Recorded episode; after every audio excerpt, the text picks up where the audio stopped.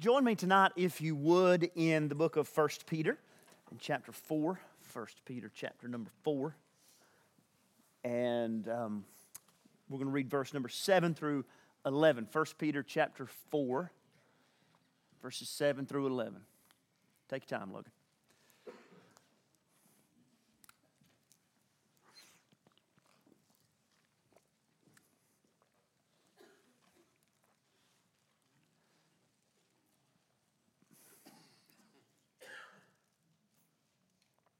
Do you ever just think that we might be living through the end of the world? It's not hard to think that, is it? They just can't behave themselves in the Middle East. Israel, Palestine, fighting one another. Iran up to heaven only knows what. Bombings in Lebanon. Russia prowling around up to no good the Chinese with their fingers in a little bit of everything. And then there's the civil unrest in our own country. And it seems as if in the middle of all of this, Christianity is having a hard time finding its voice, finding its place, and in some instances, finding its reason to exist, even among people who would claim to be Christians. And then you come to church, if you came to Sunday school this morning and you heard the Sunday school lesson from Mark chapter 13 wars and rumors of wars earthquakes in various places, fig trees blossoming, and you think, well, this is it. I even had a church member ask me just last week, Preacher, is this the year? And I didn't really understand. That's, that was the question. Is this the year? And I didn't understand. I was like, the year for what? The year the Lord comes back. Is this the end of the world? Well, you may be surprised to know that Christians have always believed that they're living through the end of the world. In fact, in Acts chapter number two, you find Peter preaching on the day of Pentecost, and while he quotes from the Old Testament prophet of Joel, he says that the coming of the Spirit occurred in the last days. The first day of the church, he's saying we're living in the last day. 1 Corinthians chapter number 10, the Apostle Paul writing to the Corinthians about the Old Testament believers. He says that the things that happened to them happened as examples to us, upon whom the end of the age has come. Paul said, upon us 2,000 years ago. Back then, he said, we're living through the end of the age. And you'll see in verse number 7 of 1 Peter chapter 4 that Peter uses the same kind of language as if the end of the world was something that happened in his lifetime. The end of all things is at hand, the end of all things is within our grasp. The church at the end of the world. But what if, what if the church is actually supposed to be a community of people who are, as the songwriter said, a foretaste of glory divine? What if here tonight, in our little church in Alabama, you and I are supposed to be a community of believers, a family of faith, a group of God's people who are right now a little preview of what God is going to do in the world. What if we are the people who represent the future in the present? What if we are pointing ahead to what God will do and can do for all of creation in what He's doing in us. What would that mean if that was true? In a world that seems like it's coming apart, what does it mean to be a church at the end of the world? Let's read this together tonight. First Peter chapter 4 verse 7, the end of all things is at hand. Therefore, be self-controlled and sober-minded for the sake of your prayers. Above all, Keep loving one another earnestly, since love covers a multitude of sins. Show hospitality to one another without grumbling. As each has received a gift, use it to serve one another as good stewards of God's varied grace. Whoever speaks as one who speaks oracles of God, whoever serves as one who serves by the strength that God supplies.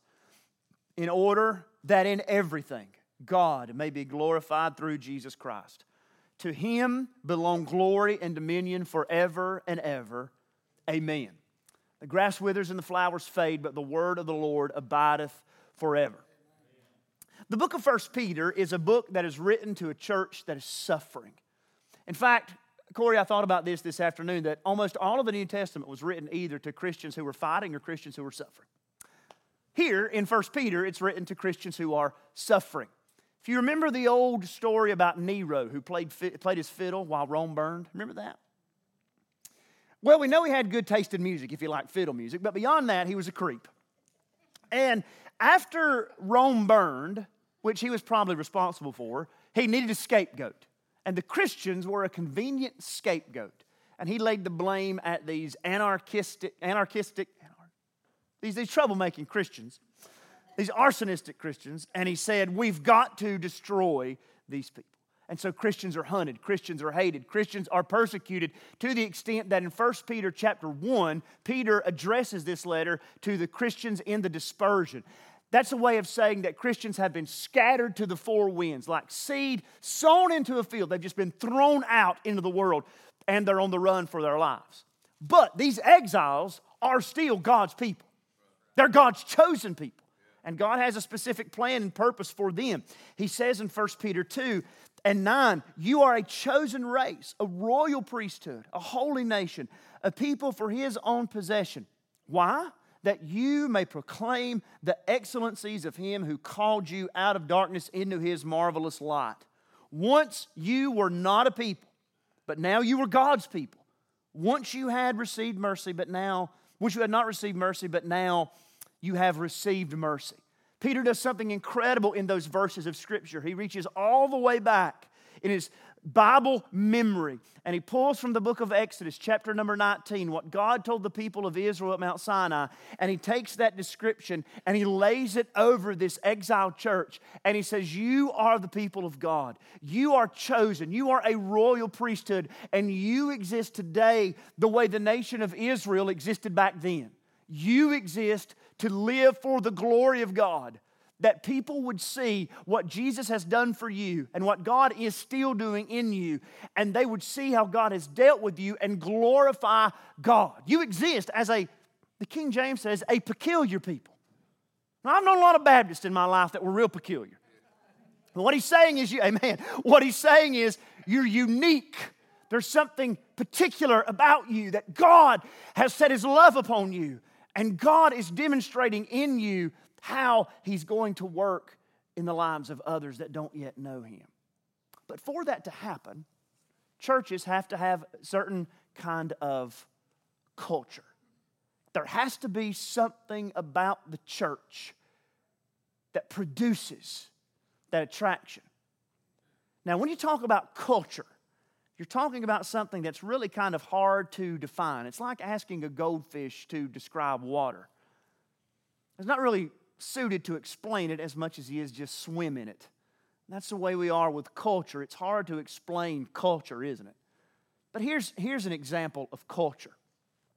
When I was in England, when you're in London, anywhere that you go, apparently you have to take the underground, the tube, the subway to go anywhere. And you'll be crammed into a subway car with 500 British people. And they do not want to talk to you. They don't want to look at you. In fact, they look at you with this look on their face that's almost like, I see you, and I hate that I'm looking at you. And at the same time, I'm looking at you without really seeing you. It's the craziest thing in the world. And they won't talk to you at all. But if you put a couple rednecks in one of those underground cars, man, we're going to talk to each other about the weather, we're going to complain about gas prices. We'll probably work in something about Dale Earnhardt before it's over with, right? We'll just talk. Why? Because it's a different culture. And I noticed in London that if you sat next to an English person, they didn't want to talk to you. But if an Irish person got on that train, look out. Why? Because it's a different culture, right? It's a different culture. Churches have cultures too. For instance, you would agree with me that a Baptist church in rural Alabama is going to be different than a Baptist church in rural Maine. Right? A Baptist church in rural Alabama is going to be different than a Baptist church in um, urban Atlanta. They're going to be different. They're going to have a different environment, a different feel, a different culture. And all kinds of things affect the cultural temperature of a church. Things like the church's primary race, the church's age, and I mean literally how long the church has existed, the age of the membership, the education.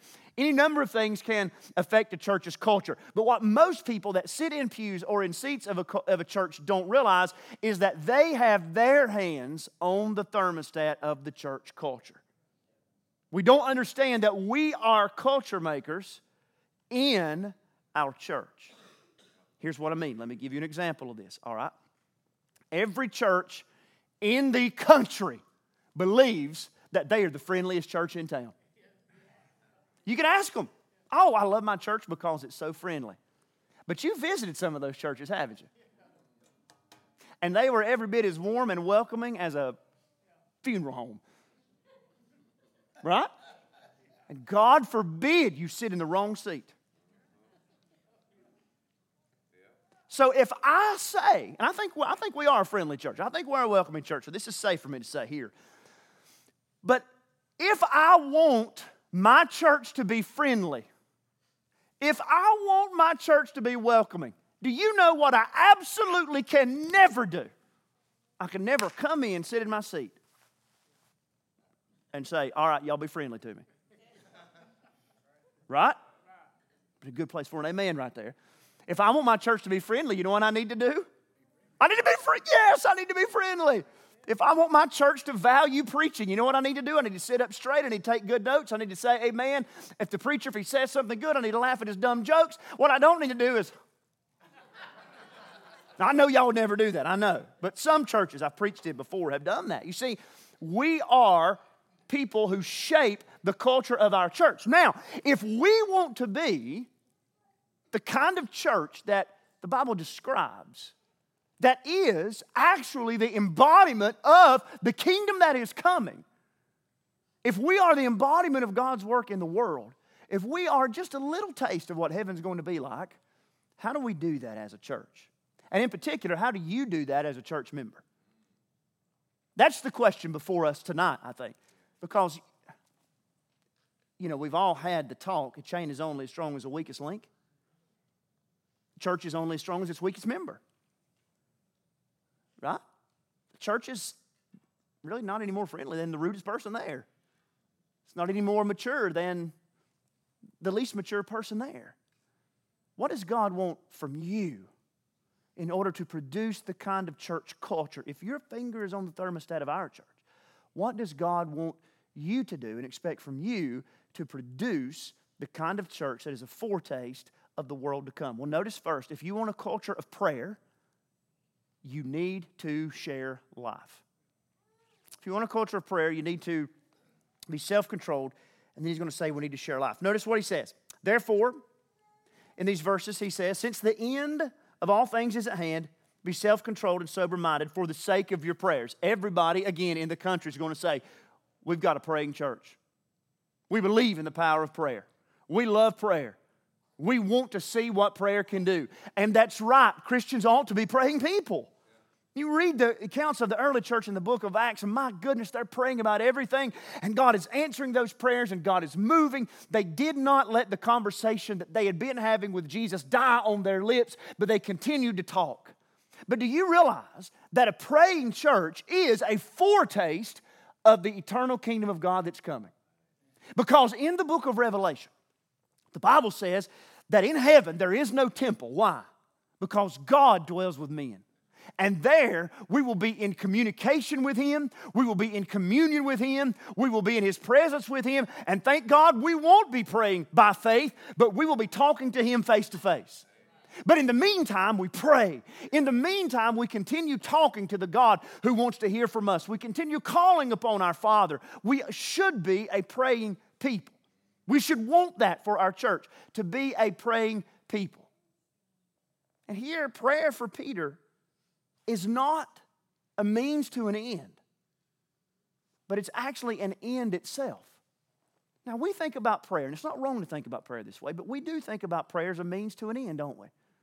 If my daughter's being abused by her husband, I'm praying for him that God would save him and change him. That's a good use of prayer.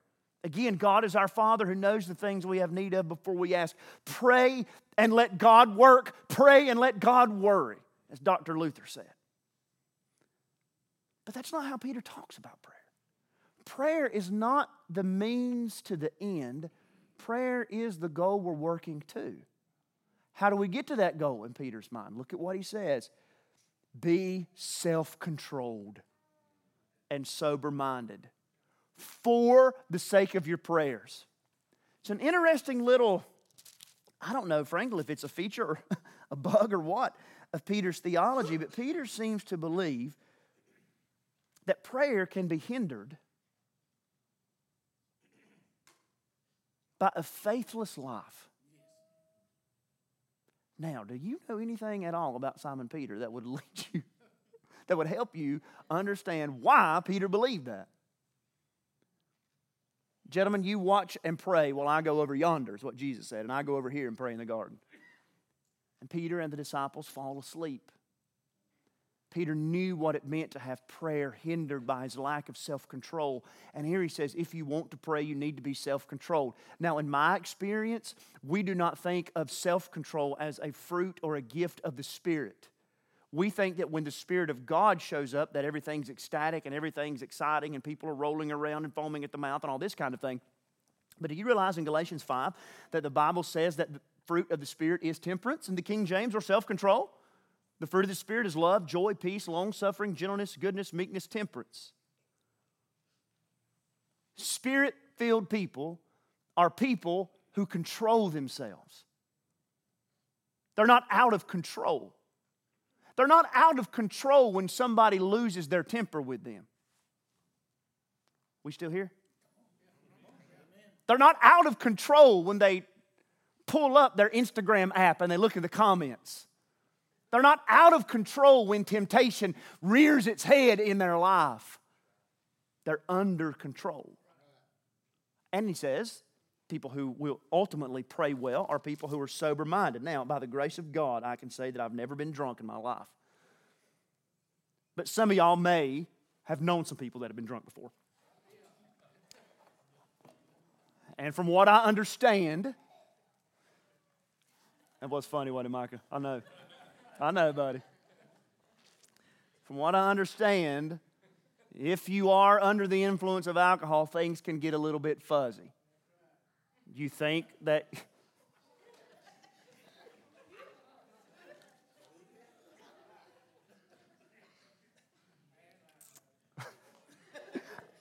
Nobody thought you were, George.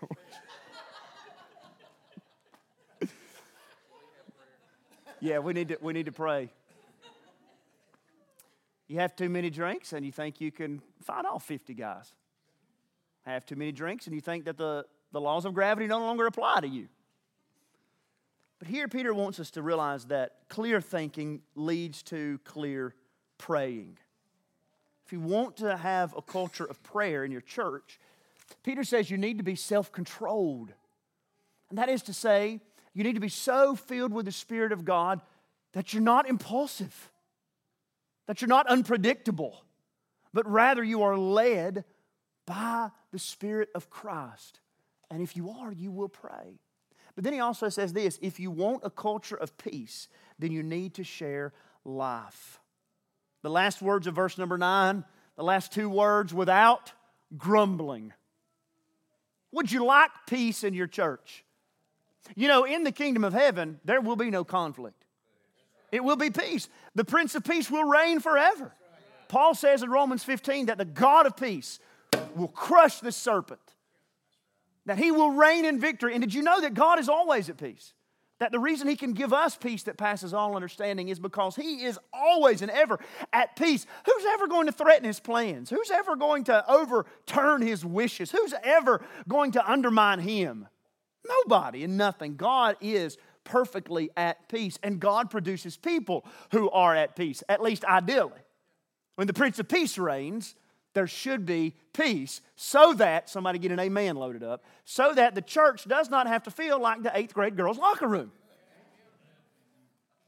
But the church can be at peace. But if you want peace, if you want a culture of peace and calm, Well, you need to learn how to share life with one another. Which means what? It means, above all, Peter says, above everything else, keep loving one another earnestly. Keep loving one another in such a way that it stretches you. That's what the word earnest means. Keep loving one another in a way that sometimes may hurt you, that, in a way that causes your patience to grow, in a way that is beyond you, in a way that is supernatural, in a way that is unusual. Keep loving one another because love covers a multitude of sins. Peter now pulls out his Bible knowledge and he goes to the book of Proverbs. Love covers a multitude of sins, and this does not mean that love ignores sin. It does not mean that love makes sins that are very, very dangerous. And I say, ah, well, it's just not a big deal. Love is not dismissive of sin. But what he's saying here, I think, is along the lines of what Paul says in 1 Corinthians 13 love bears all things, love believes all things, love hopes all things. Love does not turn every molehill into a mountain. Love is not so easily offended that it can't let minor things just go. Love has broad shoulders, it can carry a lot. Love isn't trying to hold things over people's heads, right? Love covers a multitude of sins. Have you ever been cooking and had a grease fire? You panic in the moment and you think, I've got to put it out. what's your first instinct? Water. What's the worst thing you can do? Yes. What do you need to do? You need to smother it with something, right? A lot of times, what happens for us in churches is we handle little grease fires and we just chunk the water on them. Like, man, this is really going to help. And then we're standing outside the burned down ruins of the church thinking, Lord, I have no idea what happened. What do you do? You smother it with love. That's what Peter says. Smother it with love. Love covers a multitude of sins. Show hospitality to one another without grumbling. That's what it means to share life, to be hospitable. Of all the Christian values and virtues and ethics of the New Testament, there may be none that are more overlooked in our fast paced and busy world than this idea of being hospitable, of welcoming people to our tables and welcoming people into our lives, of bringing people into genuine fellowship. And some people I know do have opportunity and gifts of hospitality more than other people do. Understand that. Some people are just great hosts and hostesses, and some people maybe aren't. But we are commanded to show hospitality to others without grumbling. Now, the problem with showing hospitality and bringing people in your house is there's going to be plenty of opportunities for grumbling because you are going to want everything to be just right. You are going to want it to be the best roast that they have ever eaten. And you're going to get so stressed out making sure that the house is clean and looks perfect to look like nobody lives in your house like they're walking into the Louvre. Everything is perfectly preserved, manicured. Then you want to make sure the table setting is right and you want to make sure you get the forks so they go on the right or the left. And, but then when the people come, they eat and scarf down the food and they don't compliment the roast. Track mud through the carpet. Honey, they're so ungrateful. I'm never going to have anybody over again. Peter says, show hospitality without grumbling. That means welcome people into your life, even if they might take you for granted, even if they might take advantage of you. Share life with them by welcoming, in, welcoming them into your home and welcoming them into your table. I don't think we really understand fully the significance of what this means for the New Testament because when the New Testament was written, nobody had a church building to go to. Christianity was not something that happened in a building like this, it was something that happened in people's homes. For the most part, it was something that happened around people's tables. And I just want you to think about the difference in relationship that's going to occur when you're not just sitting in your seat watching the professional Christian yell at you about being a Christian, but you're sharing a meal with other Christians. Now, don't get me wrong, I believe in preaching, probably more than any of the rest of us do because, I mean, I got skin in the game, right? like I've got a vested interest in, in doing this. But I also understand that it's so easy to come into a building, sit in a seat, and listen to a preacher and never open up your life and never share a meal. So let me encourage you be hospitable. If you don't want to invite them to your house, take them to Jack's. You, you will tithe, I hope, of your income. And you're going to eat two or three meals a day. Why not give one of those away a week in fellowship, in welcome, in listening to someone, in praying with someone, in getting to know someone? And don't grumble because the Bible says not to. Show hospitality without grumbling. That's only if you want a culture of peace in your church. Finally, Peter says if you want a culture of praise, be a good steward. He finishes these verses by looking ahead to the great anthems of praise that will echo off of the walls of glory in everything that God would be glorified through Jesus Christ. Then he breaks out into his own doxology, and I just imagine Peter writing this, and he just gets caught up in the Holy Ghost and he starts praising the Lord. To him belong glory and dominion forever and ever. And then he gives himself an amen, like he wrote it. Yeah, Peter, that's good. Amen, Peter. He's having a good time in Jesus. And I like that because, folks, if you look ahead to what we're going to do in heaven, we're going to worship Jesus. We're going to worship Jesus. And the wonderful thing that happens when we gather together as the people of God is that as imperfect as we are, as fallen as we are, man, on Sunday mornings, we worship Jesus together. And it's just a little bit of glimpse for a glimpse for 15 or 20 minutes a couple times a week of what we are going to do eternally as the people of God. And we encourage one another and help one another. You have no idea how good it does my heart to stand at my seat and look into the choir and see people who I know are in physical pain, who I know are carrying burdens in their family, to lift their hands and worship Jesus. To see Catherine holding Ender, or to see people whose hearts are broken with tears coming down their face, praising Jesus. Man, that is a glimpse of glory that you will not find anywhere else in this world. You won't find it anywhere. And, and God forbid that at our church would ever just reduce it down to, well, I really don't like the music. Bless God, this ain't Christian entertainment. This is Christian worship. And in Christian worship, we are adoring Jesus, not just tickling my fancy. Now, I didn't mean to get in all that.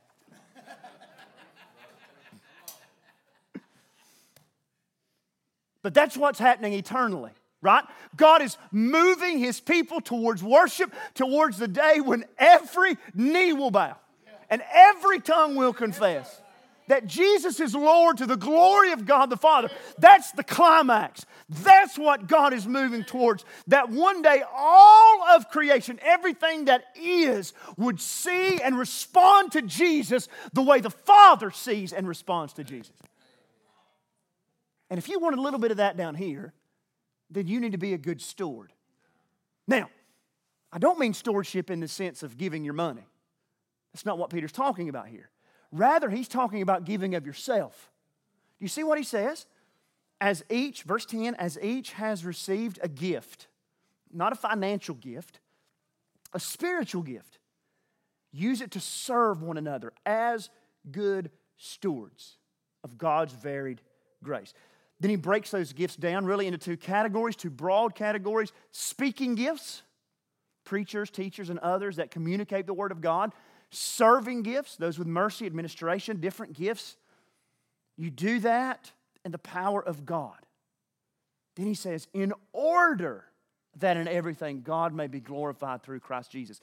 So, what Peter's saying is this that there are people in your church family, they experience the grace of God in their lives through your faithful service, through your use of the gifts that God has given you.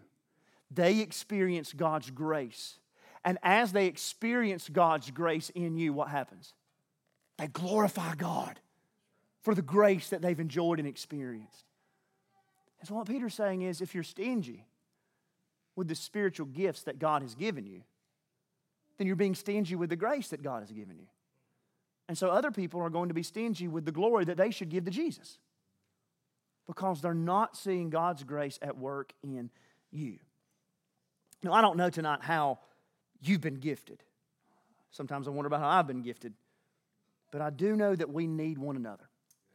Paul would compare it to parts of our body that depend on one another, that are connected to one another, that need one another.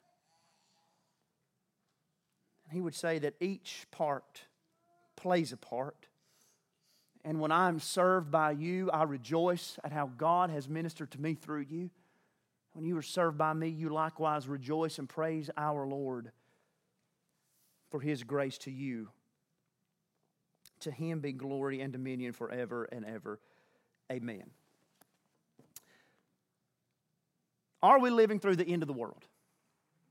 I think if we understand Scripture, we have to say, yes, we are. And it's not so much about what's happening on the news cycle in Jerusalem as much as it is what happened in Jerusalem 2,000 years ago. That when Jesus rose again from the dead, he rose again on the first day of a new world. And he's creating a people who are a new creation. That the kingdom of God is breaking into the world now through his people. And so, as the people of God, I think we need to realize what time it is. When I was in London, we had a couple free days, uh, you know, to go sightseeing. And so the first Monday that I had free, I said, All right, I'm going to see it all today. And I walked that day, I think, 16 miles. But what I found out was that everything that you really want to see in London is in about two square blocks. I was just totally oblivious to that. But once I figured it out, man, I rolled hard. And I walked down Downing Street towards Parliament, and I come to a, a, a crosswalk, and Big Ben is on my left. And there's a guy in front of me, and he's got his phone out taking pictures of Big Ben. You know, which I did too. I've got pictures of Big Ben. You know, I've got all this stuff. And so he's standing, if I can get this image in your mind, standing right, right up, right on the sidewalk, right against the road. You know they drive on the wrong side of the road there. He's right on the road traffic, black cabs, big red buses, everything's going by. And he's taking pictures of Big Ben. And he turns around he sees me standing behind him as I wait to cross, and he says something about how he, it's his first day in London, he's from Greece, and whatever, whatever, whatever. Apparently, the Greeks will talk to you if the English won't. And then while he's telling me this, while he's looking pictures of Big Ben with his phone in his hand, a British man on a bicycle rolls up, stops right in front of us. And he says to the Greek guy holding the phone, looking at Big Ben, he says, Mate, do you have the time?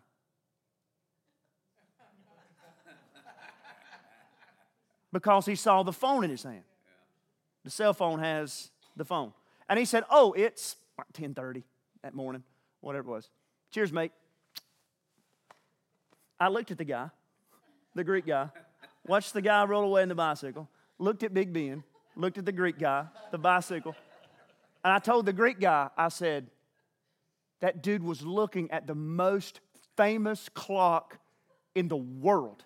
He was looking right at it. And he missed it. He missed it. Many of us, as the people of God, have beheld the saving work of God in Christ as God has brought salvation and forgiveness and grace and redemption and the blessings of heaven to us. And we're like that poor dude on the bicycle, right? We're missing all of it, even though it's right in front of us. You know what God wants us to do? He wants us to see the glory of it and see the grandeur of it so that we would live for His praise as a community of redeemed people right here at the end of the world. Let's pray. Father, we thank you, Lord, for this day of worship, fellowship that you've given us. God, I pray that you would go with us now as we go our separate ways. And Lord, even though we may not be gathered together in worship as a church family, I pray that we would still leave in bonds of fellowship, unity. And God, I pray that you would help us to be useful to you in the different places where you've given us to serve, whatever our vocations are. Lord, in work, in school, as parents, as grandparents, as children, different areas of life, help us to show forth the Lord Jesus. I ask that, Lord, in His name, and I know you've heard us. Bless us when we meet together again on Wednesday night. In Christ's name, amen. We uh, need to have our church family meeting this evening, so